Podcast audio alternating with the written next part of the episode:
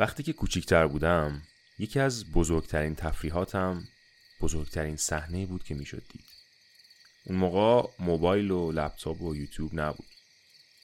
چشمان من بود و هزاران هزار چشمک نورانی. اولین جرقه های این علاقه رو شاهکارهای تمام ایار هرژه سفر به کره ماه و گشت و گذار در کره ماه رقم زد. کتاباش رو شبا قبل خواب به دست می‌گرفتم. گاهی وقتام چون از ساعت خوابم گذشته بود کتاب زیر پتو قایم و خودم رو به خواب می‌زدم. اوضاع که امن و امان می‌شد کتاب رو باز می‌کردم. من می‌شدم تن تن. می‌شدم کاپیتان ها دو که داشت سر مهماندار فریاد می‌زد چرا جای نوشیدنی بهش آب معدنی دادن؟ حتی حیوان خانگی مورد علاقه من برفی بود. از خواندن گشت و گذارشون در ماه تا ساختن یک راکت آبی به دست خودم. تا دیدن مشتری و زحل پشت تلسکوپ. من شیفته نجوم بودم. اما گذشت و گذشت و کم کم آتیشش کم شله شد. تا یکم پیش. اگه گفتین چی شد؟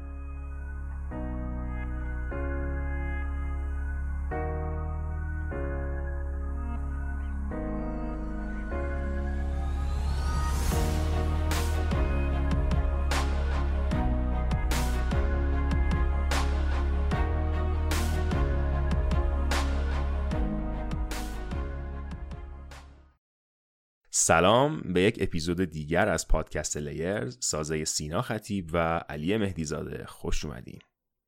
سلام گلای تو خونه. خیلی خوش اومدین.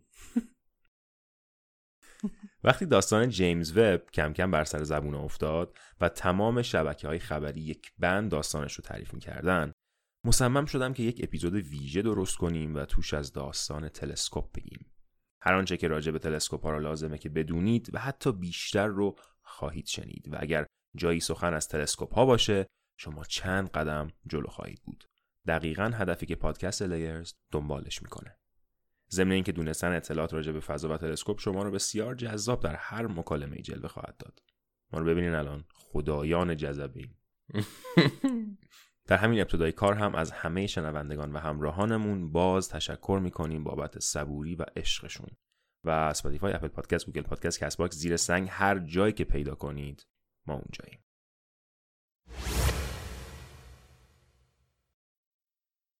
هنس لیپرشه هلندی سال 1608 یک عینکساز هستش و تو یک روز عادی داشت از سرکارش برمیگشت به سمت خونه که ناگهان چند نفر بهش حمله می‌کنن.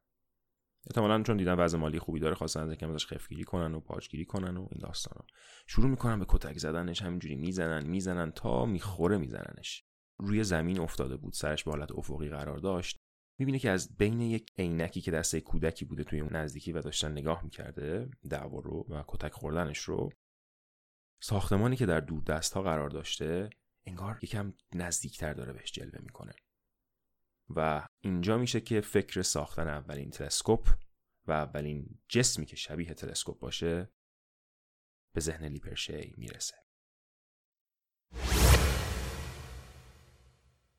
داستانی که شنیدید کاملا و مطلقا ساخته ذهن بیمار ما بود و حقیقت نداشت. ولی حقیقت راجع به اینکه اولین شیء تلسکوپ گونه رو به لیپرشی ربط میدن درسته.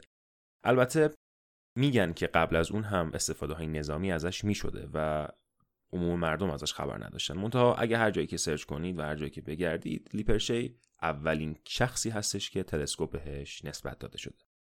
حتی با اینکه لیپرشی همچین چیزی رو ساخت یعنی یک عدسی گذاشت یه جا یه عدسی دیگه هم گذاشت یه جای دیگه و یه چیزی شبیه دوربین شکاری بیشتر درست کرد تا تلسکوپ باز استفاده که ازش می‌شد استفاده نظامی بود. و بعد از اون هم یه تعداد زیادی از آدم ها بازم نمی‌دونم چرا همشون ولی هلندی بودن شروع کردم به این که گفتن آقا نه این مال ما پتنتش باید مال ما باشه پولش رو باید ما بگیریم. ولی نهایتا لیپرشی بود که برنده این داستان. هلند فکر کنم چون گل آزاده اینجوریه. احتمالا. احتمالا. احتمالا. گل خودی هم آزاده. Damn. Damn, boy. اگه قرار باشه اسم یک نفر رو بیاریم شما. اسم یه نفر رو بیاریم که یه ربطی به تلسکوپ داشته باشه اون کیه؟ خورشید بالایی ها چیز نمیاندازه نوش. خورشیدم خیلی دوره. اگر خورشید مستقیم میگن خورشید پشتش به ماست. تا حالا می‌دونستی؟ نه. گالیله. نزدیک یکی دو سال بعد یک روز آفتابی گالیله مثل هر روز زود از خواب برخاست مثل همیشه صبحانه مختصری بر بدن زد و برای تقضیه روح کنجکاوش یک روز دیگر هم از خونه خارج شد از خونه تا محل کارش راه چندانی نبود ولی باید از بازار عبور می کرد. بازارم اون موقع صبح تقریبا همیشه شلو و پر از سر و صدا و در حال رفت و آمد بود. گالیله اما متوجه یک تفاوتی اون روز شد. به محض اینکه وارد بازار شد فهمید انگار یک کمی جمعیت حاضر توی محل با هر روز فرق دارن. انگار یکم شلوغ تره. بعد هی که می‌رفت می‌دید یه آدمایی با پوشش های عجیب غریب تو بازارن. خوب گوش کنید. ببینید بالاخره فلورانس یک شهر پر رفت آمد بود بندر داشت شهر تجاری بود و همه تیپ آدمی توش دیده می‌شد ولی خوب که نگاه می‌کرد گالیله یه مدل تیپی خیلی تکرار می‌شد مردهای جوان با هیکلهای متوسط نه خیلی قد بلند نه خیلی قد کوتاه معمولا هم تو دسته های سه چهار نفره تو منطقه های مختلف بازار بودن و مشغول یه کاری بودن. اکثرا هم بور بودن این آقایون و یک جامعه سبز روشن بلند داشتن با یه چیزی شبیه شال آبی تیره روی دوششون. یه سری ریش داشتن یه سری نداشتن یه سری موی بلند یه سری کوتاه اما تیپیک می‌خورد که متعلق به یه قوم خاصی به یه جای خاصی باشن. گالیله همینطور که به اینا نگاه می‌کرد و تو فکر بود یک دفعه یک صدای وحشتناک بلند و یک نور خیره کننده ایجاد شد. یه چیز روی جا منفجر کرده بودن. و بعد ناگهان تمام اون آقایون لباس سبز شال آبی خنجر و شمشیر رو در آوردند و شروع کردند به حمله به سربازای گشتی بازار. چون قافلگیرانه حمله کرده بودند کامل تونستن سربازا از دم تیغ بگذرونن. خیلی هم بد میکشتنشون این گلوهاشون رو میبریدن و بعد میستادن و نگاهشون می‌کردن تا توی خون خودشون غرق بشن. سربازا که حذف کردن نوبت مردم عادی و اموالشون شد. گالیله رو میگی سه تا پا داشت دو تای دیگه هم گرفت و الفرار. سه تا پا داشت؟ چنان سراسیمه فرار می‌کرد که بعدا خودش تعریف می‌کنه تو خاطراتش که من فقط سعی می‌کردم دو متری جلومو ببینم و خودم رو به اولین پناهگاهی که بتونم توش مخفی بشم و کسی نیاد بگردتش قایم شم. بگردتش یا بگردش گشتن. بگرد بگشت بگرد بگرد بگردش بگه همون. خلاصه پیدا کن و کسی نیاد اینجا پیداش کنه. گشت و دوید و رفت تا کنار بندر یک کشتی کوچکی بود که کنارش هم کسی نبود. یکم این بر اونور رو دید زد. مطمئن شد و بعد رفت داخلش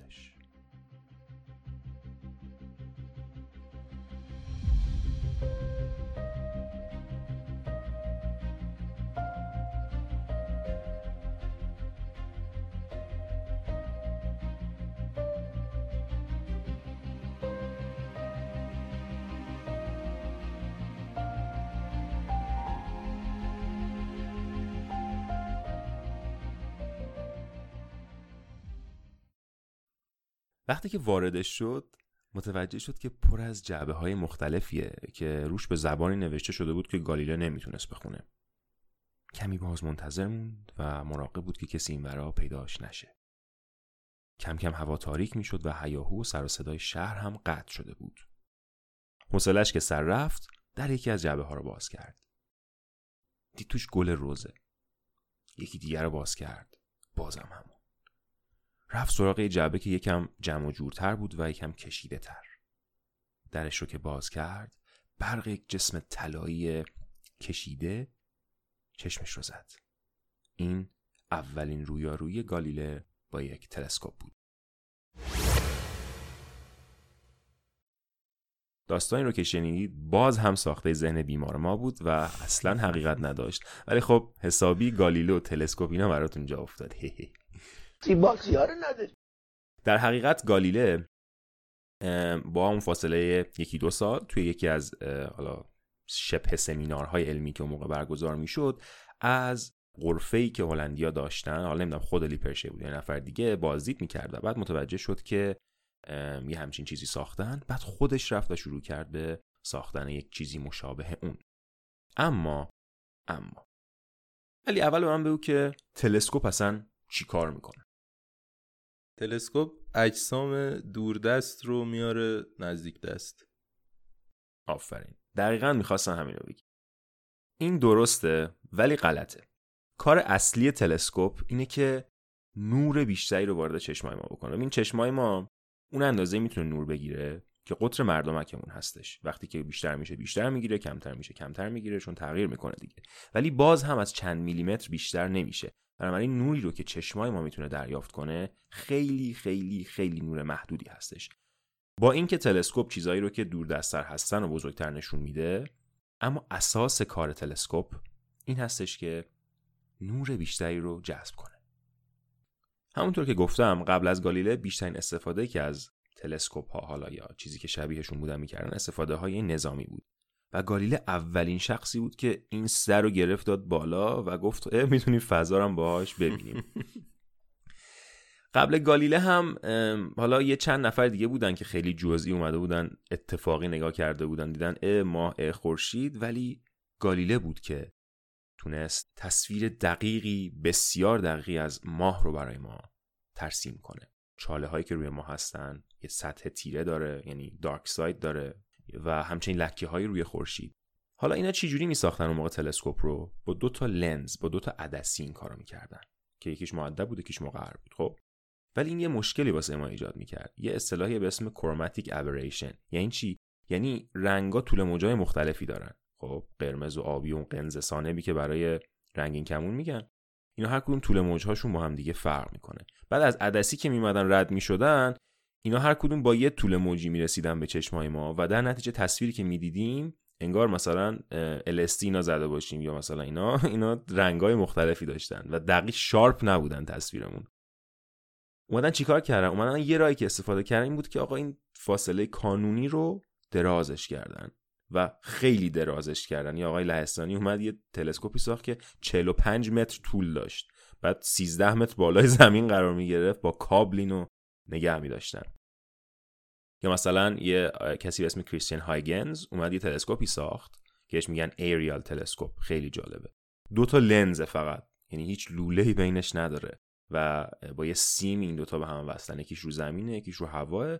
در دید اول ممکنه که فکر کنی خب این چه وضع این تلسکوپه این که به درد نمی‌خوره. ولی همین آقای کریستین هایگنز اومد حلقه های زحل رو باش دید.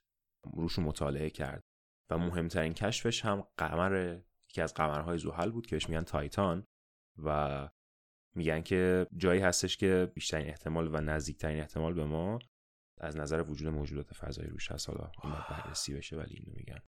هولی شت بعد این آقای هایگنز برادرش اسمش کنستانتین بود. اینا با همدیگه اومدن اینو ساختن ولی برادرش اومد این کار رو ادامه داد و بزرگترین تلسکوپ قرن 17 رو ساخت. 22 سانت قطر خود عدسیش بود و 64 مترم طول خود تلسکوپ. قولی بود برای خودش.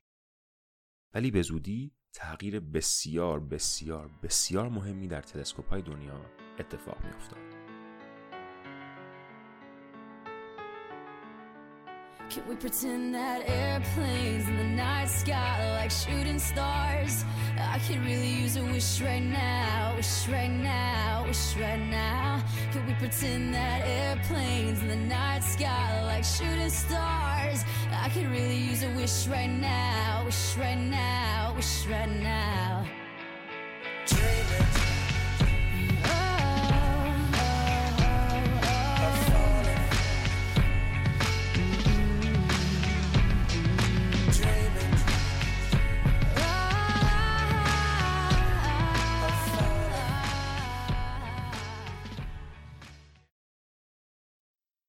نیوتون طبق معمول رفت و زیر یک درخت سیب نشست. طبق معمول. و نه. سال 1668 این قضیه تلسکوپ داشت خیلی داغ می‌شد و نیوتون بهش ورود کرد. تا اون موقع تلسکوپ که می ساختن گفتیم عدسی بودن. خب بهشون می‌گفتن ریفرکتور یعنی شکستی. اصطلاح فارسیش میشه شکستی. نیوتون اومد به جای عدسی لوبیا گرم. نو چی گذاشت؟ لوبیا گرم. لوبیا گرم؟ لوبیا گرم؟ لوبیا سرد. صبحانه انگلیسی ها تلسکوپ. اومد به جای عدسی گفت آقا من می‌خوام آینه بذارم. و اینجا بود که شروع و تولد تلسکوپ های ریفلکتور بود یا بازتابی. تلسکوپ هایی که این امروز هم دارن ازشون استفاده می‌کنن. و با این کارش اومد اون قضیه کروماتیک ابریشن که بود. میومدن تلسکوپ ها رو خیلی دراز می‌کردن. چون آینه رو استفاده کردن و خب آینه شکست نور به اون صورت نداره. بنابراین اون قضیه هم کاملا درست شد. و دیگه نیاز برای درست کردن تلسکوپ های دراز و کلفت بسیار کم شد. این بین آدمای زیادی شروع کردن به ساختن تلسکوپ. یکیشون کس گرین بود. خیلی اطلاعاتی از خودش و زندگی شخصیش اونقدر در دسترس نیست ولی تلسکوپی که ساخت نهایتا شد دیگه بیس تلسکوپ های مدرن نورگیر اولیش جسم اولیش آینه بود و دومی که نور روش متمرکز می‌شد و بعد می‌خورد به چشم ما اون یه عدسی بود. یعنی یه ترکیبی از آینه و عدسی رو ساخت.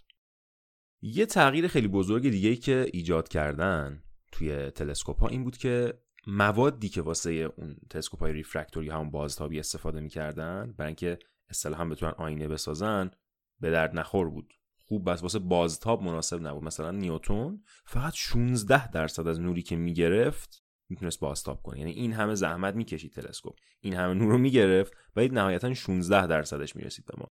یه آلیاژی از فکر کنم دو سوم مس یک سوم قل و اینا بودن. امروزه چیزی که استفاده میشه خب می‌دونین که نقره هستش.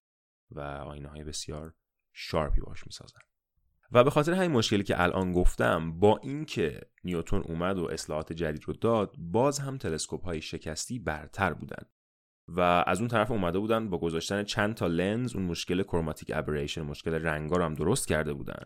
فعلا همون تلسکوپ های شکستی بیشتر استفاده میشه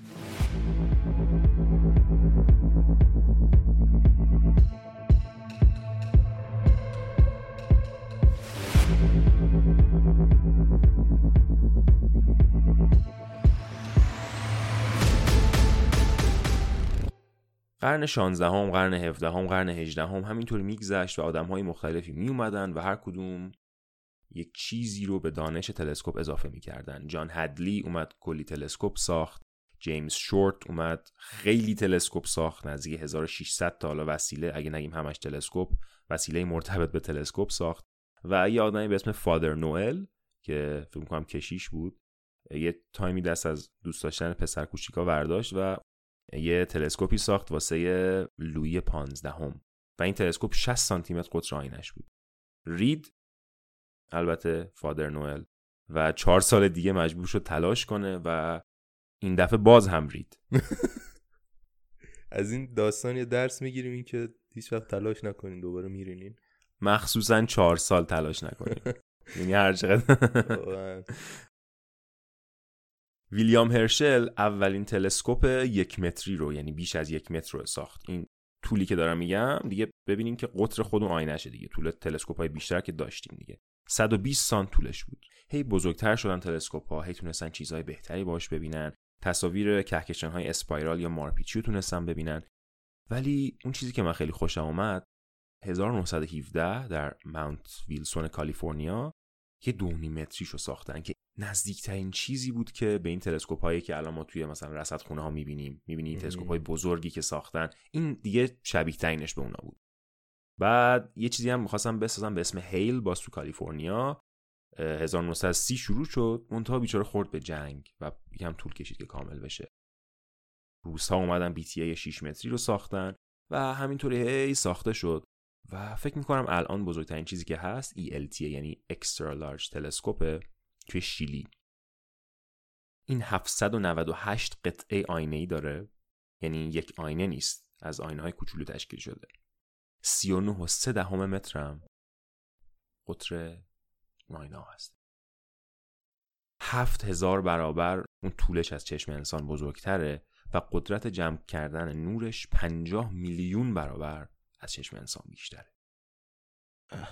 حالا یه چیز جالبی که راجع به تلسکوپ هست اینه که همونطور که می‌دونید تلسکوپ ها روی جای خاصی ساخته میشن. ترجیح داده میشه که اینها خارج شهرها ساخته بشن یعنی با فاصله از شهر که میگم چرا و روی ارتفاعات ساخته بشن که باز هم میگم چرا. اینکه خارج شهر ساخته بشن چون از آلودگی نورانی شهر به دور باشن. خب طبیعیه دیگه. چراغای شهر بالاخره شهرها الان خیلی روشن شدن.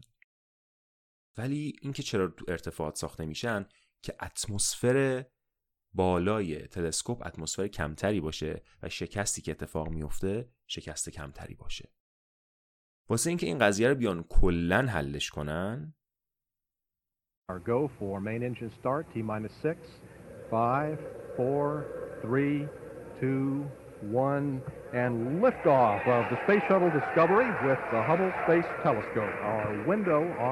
1.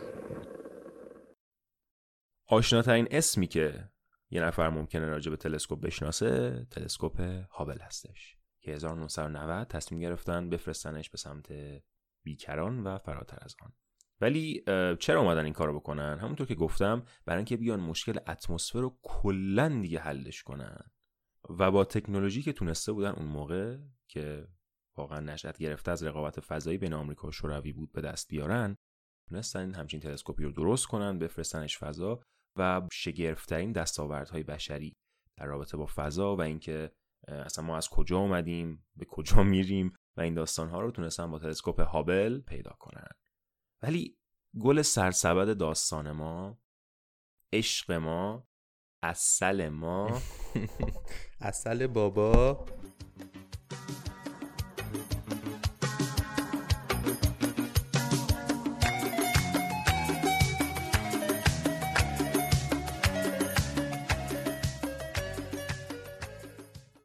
25 سال پیش ایده جنجالی برای اکتشاف در فضا به سر یک دانش آموز کرمانی خطور کرد. ایده ای که حتی اگه با کلام به زبان جاری می‌شد حکم مرگ رو براش داشت. چون تمام جهان آماده و گوش به زنگ برای انعقاد کلام راجع به این ایده بود. ایده ای که تمام مهندسان فضایی کشور رو انگشت به دهان ساخته بود. نام این دانش آموز جمشید وب نورد بود. باباش چون خیلی تو اینترنت میگشت فامیلش وب نورد سرانجام در حدود سال 1990 میلادی این ایده توسط کشوران سوجو و استعمارگران افکار نخبه آریایی روبوده شد. و برای اینکه کسی متوجه این دزدی نشه نام پروژه رو جیمز وب گذاشتن. آجی حالا من شنیده بودم که این فامیلیشون نود بوده. خب بعد دیدن آقا زشت نود چیه؟ بعد من خب. آره خلاصه من خودم با جمشید صحبت کردم دیگه. اینجا کرمون بودم اونم کرمون بود. دیگه راجع به تلسکوپش و اینا راجع به ایدش با هم صحبت کردم یه سری چیزا بهم گفت که دیگه همونا رو می‌خوام بگم دیگه. چون این اینترنت و اینا منبع موثقی نیست. خود درست. کسی که ایده رو پرداخته بپرسی خیلی از شیر فلکه اصلی تغذیه می‌کنه. آره. پا منقل نشسته بودیم چند وقت پیش اینا رو دونه به دونه بهم گفت. علی جان. یا برات راجع تلسکوپ هم نگم همونطوری که می‌دونی ما یه کلمه داریم به نام سال نوریه چی میگم بهش؟ یه مقیاسی واسه سنجیدن فاصله. و چجوری تعریف میشه؟ یعنی اگه تو با سرعت نور بتونی حرکت کنی مثلا ده سال نوری ده سال طول می‌کشه تا به مقصدت برسی. متوجه شدی؟ یعنی فاصله که نور در یک سال اون رو احسن طی می‌کنه. بناز. خودتو گایدی که اینو توضیح بدی؟ اینا همه رو پای منقل بهم گفته. هیچی نمی‌دونستم. یعنی شما مثلا هابل اومده یه سیاره مشابه زمین کشف کرده مثلا 100 میلیون سال نوری فاصله داره. شما اگه بتونی با سرعت نور حرکت کنی سرعت نور چنده؟ خیلی زیاده. زیاده. آره زیاد. زیاد. اگه بتونی با اون سرعت حرکت کنی 100 میلیون سال طول می‌کشه تا به اون سیاره برسی. و عملا انجام نشدنیه با تکنولوژی که الان داریم. خب این تلسکوپی که ایدهش رو جمشید پرداخته بود ایده اصلیش این بود که بره اولین نوری که توی فضا ایجاد شد یعنی اون نور بدوی که big bang حاصلش شد و جهان ما رو ساخت رو ببینه. خب این تلسکوپ قراره تو فاصله یک میلیون کیلومتری از زمین قرار بگیره و اون نور رو عکسش رو بگیره و بعد 6 ماه یعنی 6 ماه دیگه اولین عکس رو واسه ما بفرسته. حالا تو میگی چه جوری چه جوری ببین کلا وقتی تو به فضا نگاه می‌کنی مثلا شبا وقتی ستاره رو نگاه می‌کنی خب این ستاره هر کدومشون چند میلیون سال دوری از ما دورن دیگه. طبق اون چیزی که اول گفتم یعنی این نوری که تو الان داری از اون ستاره می‌بینی مال چند میلیون سال پیششه. آره یه و- جمله خیلی جالبی در این زمینه هست. میگه که شما وقتی به آسمان نگاه می‌کنید در واقع دارید زمان رو می‌بینید. خیلی خیلی زیبا. بود. خیلی تاثیر بزرگ ممنون. کرده آره و همونطور که گفتیم یعنی واقعا ممکنه اون ستارهایی که تو داری می‌بینی شاید الان دیگه اصلا وجود نداشته باشن. و اگه تو یه تلسکوپ بتونی بسازی که بتونه مثلا توی اون ستاره رو ببینه حالا ستاره نه بگو سیاره توی اون سیاره رو ببینه می‌تونه چند میلیون سال پیش اون رو ببینه. و حالا جیمز وب هم میره تو فاصله یک و نیم میلیون کیلومتری از زمین قرار می‌گیره و دنبال اون نوری میگرده که حاصل بیگ بنگه و اون نور اولیه‌ایه که ما و جهان هستی رو تشکیل داده و دنبال میگرده که ببینه چه جوری بوده یا اصلا ببینه حقیقی هست یا نه. خب حالا که این قضیه حسابی واسهتون جا افتاد دایناسورا مال حدودا 500 میلیون سال پیشن. فرض کن اگه یه سیاره مثل زمین باشه و چند تا آدم مثل من و سینا توش زندگی کنن و یه تلسکوپ. داشته باشن که بتونه خیلی زوم کنه و توی سیاره ما رو ببینه اگه 500 میلیون سال نوری از ما دور باشه می‌تونه دقیقا زندگی دایناسورا رو ببینه حالا جدای از این. اگه ما بتونیم یه وسیله بفرستیم فضا که خیلی از سرعت نور تندتر حرکت کنه و بتونیم تو اون نقطه بفرستیمش. حدود 500 میلیون سال نوری فاصله از زمین می‌تونه کاملا گذشته زمین رو به ما نشون بده و خب باز هم با تکنولوژی الان دیگه اگه به سرعت نور برسی دیگه به قولی می‌تونی انگار در زمان سفر کنی دیگه. آره دیگه. تو هم. خیلی جالبه خیلی جالبه. از این منظر تا حالا بهش نگاه نکرده بودم. بنازم حالا نگاه کردی عزیزم؟ نه. 25 سال پیش این ایده ساخت تلسکوپ به سر جمشید زد که آمریکایی‌ها دزدیدنش و کل دنیا با هم با همکاری هم و پولی حدود 10 میلیارد دلار یه تلسکوپ ساختن به اسم جیمز وب تصمیم گرفتن 1.5 میلیون کیلومتر رو دورتر از زمین بفرستن که به ما 13 و 7 دهم میلیارد سال پیش رو نشون بده. دقیقا زمانی که big bang اتفاق افتاد. و دقیقا زمانی که کلا تاریکی مطلق بود. هیچی وجود نداشت و اولین نور پدیدار شد. این چیزی هم که میگن خب ایده دانشمنداست دیگه big bang و اینا. یعنی همین الان هم یه سری چیزا کشف کردن که قدمتش حتی از big bang هم بیشتره. خب این مغایرت داره باش. در نتیجه ما منتظریم که 6 ماه آینده این عکسی که این دوستمون تلسکوپش قرار بگیره و بفرسته به ما یه چیزی نشون بده که کلا متحول کنه دیگه. همه چیزو یعنی با بفهمیم که پیدایشمون جوری بوده. اولین چیزی که تشکیل شد چی بوده؟ اصلا بیگ بنگ بوده که ستاره و سیاره ازش تشکیل شدن یا اصلا یه چیز دیگه بوده؟ یا اصلا 13 و 7 دهم میلیارد سال پیش اینا همه بودن و ما کلا خیلی اشتباه می‌کنیم؟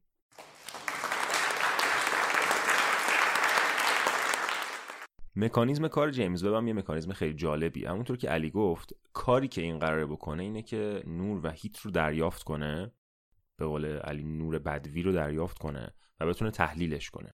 و واسه این باید سمتی که داره نور رو می‌گیره خیلی سرد باشه. چادرهای به اندازه زمین تنیس.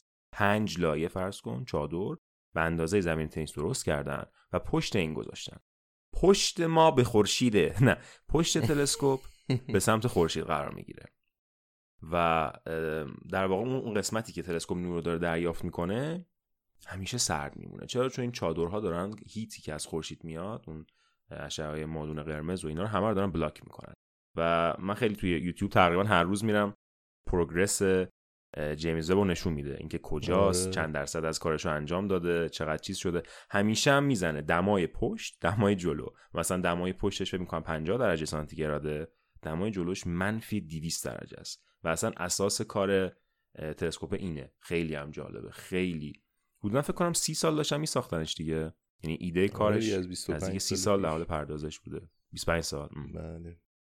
الان هم توی همون لایوی که یوتیوب گذاشته نوشته که 637 هزار مایل از زمین دور شده و 70 درصد 637 راه هزار. مایل؟ آره. ای، یک و نیم- کمه که. یک و نیم میلیون کیلومتر قرار دور شه دیگه. مایل مم. مایلم خیلی کیلومتره در نتیجه. خیلی دوره. جالبه. بله. آن به کیلومترش هم زده. یک میلیون و بیست و شیش هزار و دیویست و سی و هشت کیلومتر از زمین دور شده. این یکم با- به کیلومتر میگی منطقی تر میشه. کلا متریک بهتره. یه چیز آره. دیشب می‌دیدم یه خانومی بود از این عشقای فضا و نجوم و اینا. فکر کنم خودش هم من دیگه نرفتم ببینم چی کار است فقط دیدم خیلی با علاقه داره حرف می‌زنه دیدم کلیپشو. این مثلا کلی از زمانی که جیمز پخش شده بود ریاکشنش رو گذاشت کلی بعد تحلیل کرد و اینا. دیروز یه پستی گذاشته بود یه ویدیویی آپلود کرده بود یعنی که توش میگفتش که من چقدر خوشحالم. گفتم که برم ببینم این چرا انقدر خوشحاله. گفتش که جیمز وب انقدر پرتابش دقیق انجام شده و خطای پایینی داشته که میگن عمر مفیدش نزدیک ده سال قرار بوده باشه دیگه. حدودا ممکنه 15 سال بتونه واسه ما ام، جمعآوری داده بکنه. انقدر که آره، سوختش کمتر استفاده شده بالاخره آسیبی ندیده. چون اینو تا کردن انقدر بزرگ بود. اینا که تو موشک نمی‌تونستن همینطوری بذارن که. اینو آره تا کردن و نزدیک 300 تا checkpoint داشت یعنی باز شدن این. و اگه تو هر کدوم از اینا هر کدوم از اینا کوچکترین خطایی اتفاق میافتاد کل میشن و کل اون 10 billion دلار. آره حالا این هابل هم که فرستادن فضا اون عکسایی که اول میفرستاد خیلی تار و خراب بودن دیگه. ولی چون مثلا و دیدن اون چیز جلوی لنزشو باز نکردن. دیدن که چیزه بعد چون تو فاصله 500 کیلومتری زمینه خب یه شاتل فرستادن فضا چهار تا فضا نوردن ام. توش رفتن تعمیرش کردن اون چیز لنز رو برداشتن. ولی این جیمز وب دیگه خیلی دوره دیگه یعنی و توی اوربیت آره هم. دور خودش میچرخه دیگه یعنی. با یه فاصله مشخص از زمین دور کنار زمین دور خورشید میچرخه آره دیگه این خراب شه دیگه واقعا کاریش نمیشه کرد تو ده میلیارد دلار پول داشتی چیکار می‌کردی؟ با- بگم که باش تلسکوپ نمی ساختم این اولین مشخص کنم اول داستانش. چی کار می‌کردم؟ قسمت زیادیش رو سرمایه گذاری می‌کردم. در فارکس و نه. تا مثلا 80 درصدش رو سرمایه گذاری می‌کردم. 20 درصد دیگه هم میخوردم. واقعا چرا با 80 درصد ده میلیارد دلار رو سرمایه گذاری کنی؟ که چی بشه؟ یک میلیارد دلار انقدر یک پول زیادیه. خب یه بار یکی داشت منظورمه. یه آره چیزی- یعنی خب اینقدر زیاده خب که اصلا نیاز نیست کاریش کنی. بذار تو بانک. جز باش سودشو بگیر. ماهی 20 اصلا میلیون دلار میاد تو حساب. اصلا عمرت بعد قد نمیده که بخوای استفاده کنی از کلی. نه من چون اگر خیلی انسانه. یه کاری هم می‌تونم بکنم. یک میلیارد دلار باش پادکست اون رو تبلیغ می‌کنم. خب جورگان رو بریم بگیریم. آره. من یک کمشو می‌دادم ایلان ماسک بیاد کنارم بشین از کرمون بریم تهرون. هیچ وقت. قدیمی نمیشه. هیچ وقت قدیمی نمیشه. اصلا قبول می‌کنه جدی به یه مبلغی آره بهش. بدیم بیاد پیشمون. آره جنده چیزه اه، خواهان پوله. عالی. حالا من منتظرم ببینم حرکت بعدی ایلان ماسک چیه. چون که آره نگاه می‌کنیم آره بزنه. اصلا نگاه که می‌کنی می‌بینی که نه حرکت بعدیش در زمینه فضا رو میگم ها همون آره. اصلا یارو خارج زمینی داره فکر می‌کنه می‌دونی.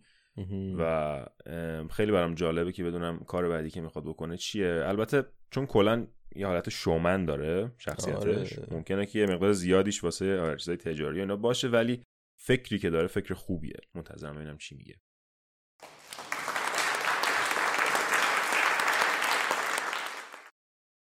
و در پایان هم می‌خوام بگم که ما این همه از تلسکوپ ها گفتیم از گالیله تا جیمز وب. ولی باز هم می‌خوام بگیم که بزرگترین لذت واسه ما نگاه کردن به آسمان با چشمان برهنه است. لذتی که در دیدن ستاره ها در یک شب صاف در کویر وجود داره رو هیچ تلسکوپی هیچ جای دنیا نمی‌تونه شبیه سازی کنه.